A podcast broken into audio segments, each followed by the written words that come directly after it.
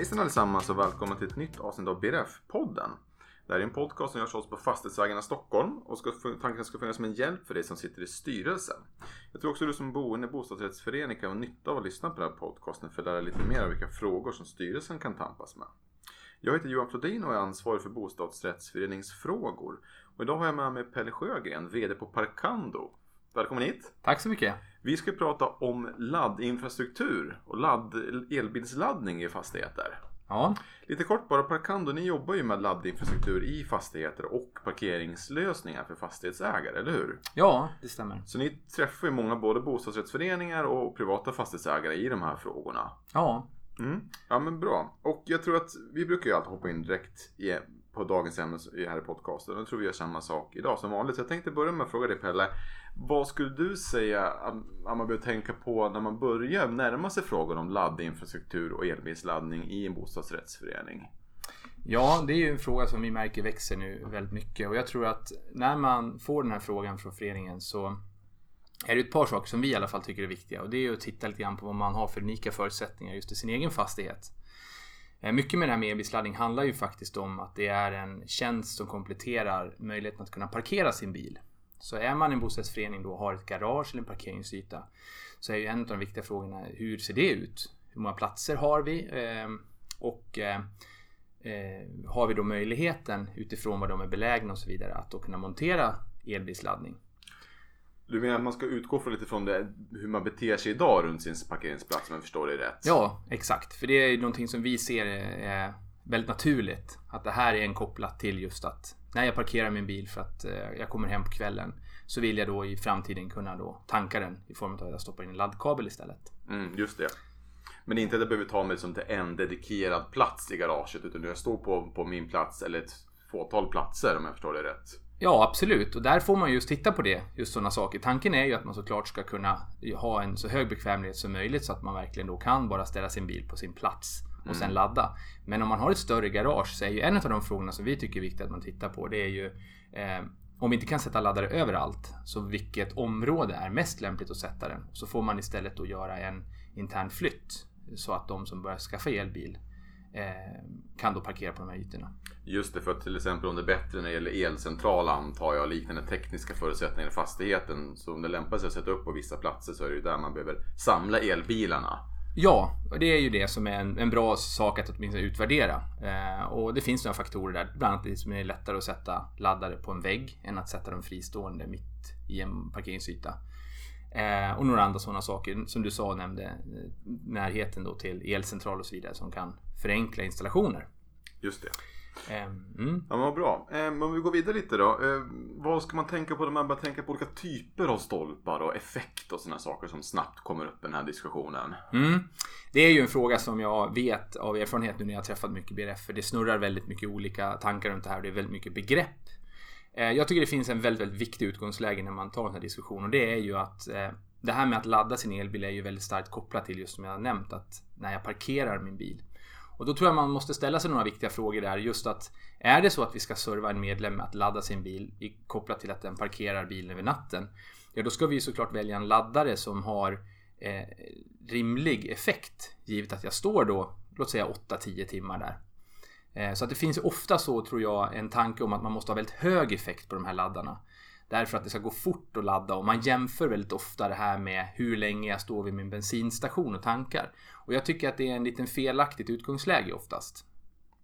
Just det, för att det är sällan antar jag att, att man kommer tom, helt tom till sin plats på kvällen till exempel. Och, och liknande parametrar. Nej, precis. Det är ju jättebra. För det är många som säger det att om jag då kommer tom varje kväll, hur lång tid tar det då att ladda upp min bil? Och det är klart att då tar det ju väldigt lång tid.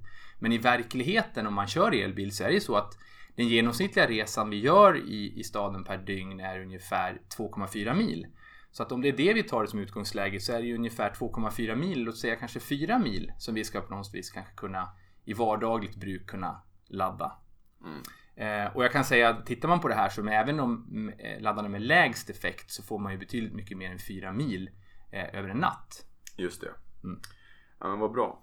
Um, vad, vilka andra liksom för och nackdelar ser du man, man har liksom den här typen av lite lägre effekt på laddarna kontra starkare laddare med högre effekt? Ja, det finns ju en begränsning och det är ju just effekt. En fastighet har ju en viss avsäkring i hur mycket energi som finns in i fastigheten. Och det där är ju någonting som ofta det finns en överkapacitet i idag. Eh, Framförallt i lite äldre fastigheter där man har gjort olika energieffektiviseringsåtgärder. Eh, Men det är alltid en begränsad tillgång så det är det här det är viktigt att förstå att vi måste ju använda en smart eh, distribution av den effekten vi har. Så att så många medlemmar som möjligt ska kunna ladda sina elbilar. Just det, så då om man sätter in ett par sådana starkare laddstolpar liksom, så då, då, kommer all, då krämer man all effekt till dem så att säga. Och sen blir det inget över till andras behov. Nej, och jag har ju några sådana exempel när vi har kommit in där man då som styrelse utan att ha haft liksom egentligen någon, någon vidare kunskap eh, låtit eh, den första medlemmen då som tidigt skaffade elbil själv välja vilken laddare de vill sätta upp.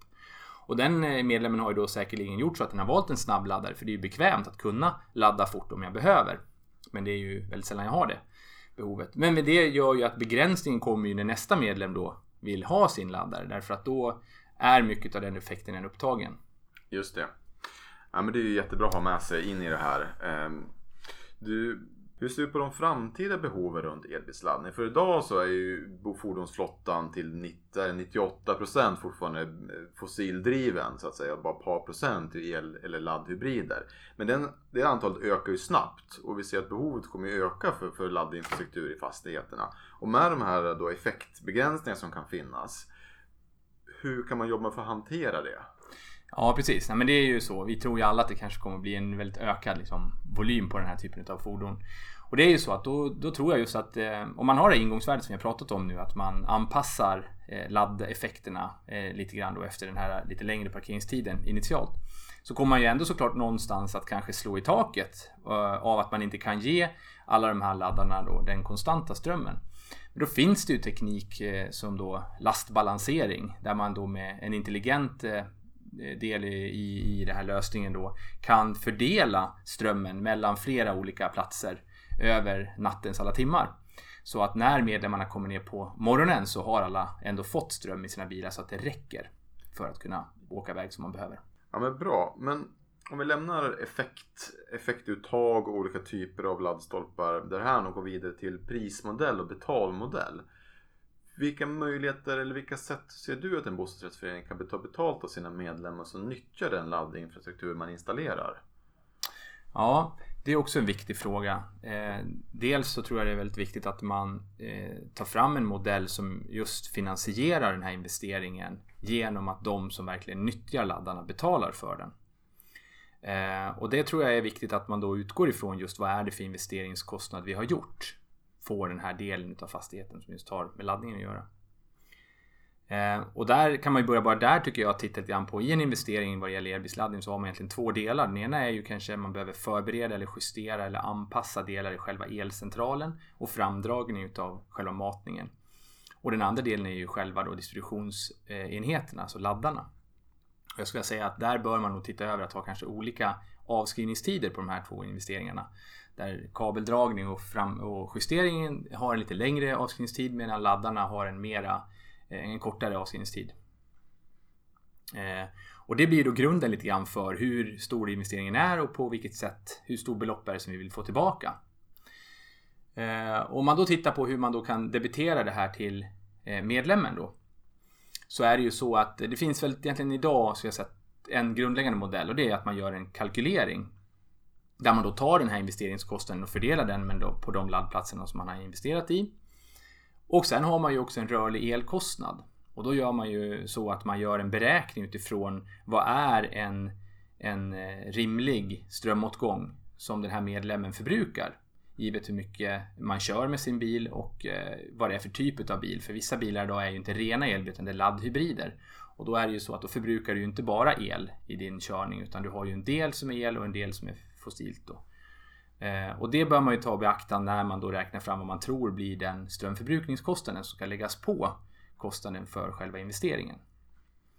Och de två tillsammans summerar ju då till en schablon som man lägger på den befintliga parkeringshyran. Just det, enkelt och tydligt. Enkelt och tydligt och rättvist. Mm. Finns det något alternativ du kan se om man har mera rörliga kostnader? Jag tänker på eldelen då. Ja, exakt. Den andra modellen som vi ser lite grann man tittar på det är att man gör precis som jag nämnde att man utgår ifrån den investeringskostnad man har tagit, eh, fördelar den. Men den delen som har just med den rörliga förbrukningen, den läser man istället av eh, på då vissa av de här eh, laddlösningarna så kan man göra det på ett enkelt sätt. Och då debiterar man medlemmen för den fasta schablonen som täcker avskrivna investeringen och den rörliga elförbrukningen som medlemmen själv har förbrukat. Jag vet att det funnits diskussioner om att man som förening då kan bli eldistributör tror jag det heter. Om man tar betalt för rörliga elkostnader.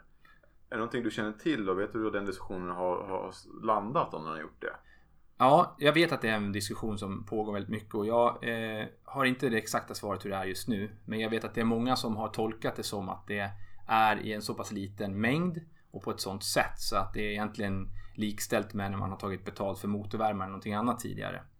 Eh, och jag hör också signaler om att man kommer att vilja förtydliga det här för att det inte ska bli något missförstånd eller oro. Eh, för det är en väldigt viktig del såklart. Föreningar ska kunna ta betalt för sin laddinfrastruktur. På ett ja, men, ja men precis. Ja men vad bra. Ja men jättebra. Nu har vi pratat om hur man jobbar med laddinfrastruktur och elbilsladdning mot sina befintliga medlemmar då, som nyttjar garaget och har en garageplats. Men ni på Parkando jobbar ju också med lösningar för att nyttja garagen bättre. För många garage står ju, står ju tomma dagtid vanligtvis och har till och med outnyttjade platser. Vilka är dina liksom medskick du kan ge där? Ja, det är någonting som vi tycker är väldigt spännande på Parkando. Det är ju så att en garageplats som man hyr ut bara på månadskontrakt tycker vi är inte rolig anekdot, men den utnyttjas ju ungefär bara till 35 procent. Och här finns det ju då, en, precis som du nämner, en stor möjlighet att utnyttja den här tillgången mycket, mycket bättre.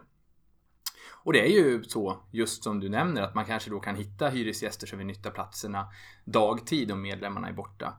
Eller på andra sätt då få en bättre samutnyttjad genom garaget genom att man kanske med digital teknik som vi jobbar med då kunna eh, få medlemmarna att nyttja eh, fler medlemmar kan nyttja färre platser tillsammans.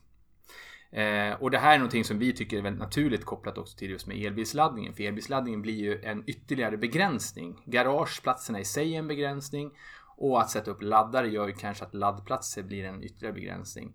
Så just att då med digital teknik och med en smartness kunna skapa en plattform där flera nyttjare kan utnyttja platserna mera och effektivare.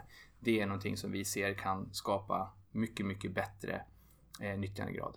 Mm, ja, men jättebra. Dela på de ändå begränsade resurser som det kan handla om helt enkelt. Ja, precis. Mm. Och det är ju en väldigt eh, dyr resurs det här. Att bygga ett garage bland annat idag är ju väldigt, väldigt dyrt och i innerstan då för de medlemmar och föreningar som har sina garage där så är det ju så att det går ju inte att bygga fler garage i princip. Så att det är den tillgången som finns som vi måste utgå ifrån och där tror jag det finns en stor potential i att kunna utnyttja den på ett bättre sätt. Finns det också intäktsmöjligheter för föreningarna kring det här? Absolut. Det är ju egentligen en ganska enkel kalkyl att göra det. Det är bara att ta vad, vad marknadspriset på en hyresplats är och så tänker man sig då att när inte medlemmen själv nyttjar den så skulle jag kunna få någon annan att stå där. Eh, och det kan ju bli väldigt, väldigt mycket pengar. Eh, beroende mm. på hur bra man nyttjar, ökar nyttjandegraden.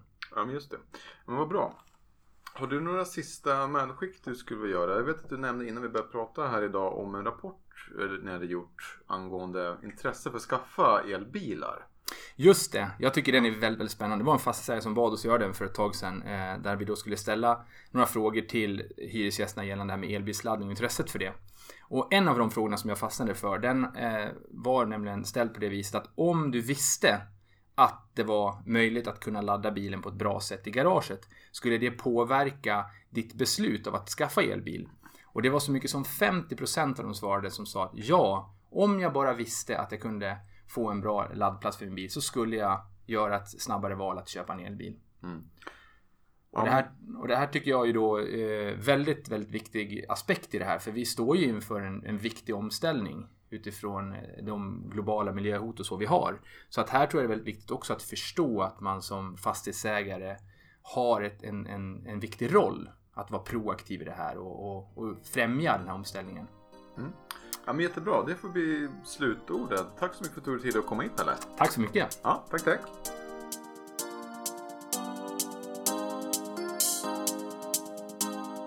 Du har precis hört en avsnitt av BRF-podden. Jag hoppas att du tyckte det var intressant och lärorikt, precis som våra tidigare avsnitt. Du hittar fler avsnitt av den här podcasten på soundcloud.com, iTunes podcaster och även på vår hemsida fastighetsagarna.se Stockholm. Men det vill jag tacka för oss och hoppas att du vill lyssna på oss igen framöver.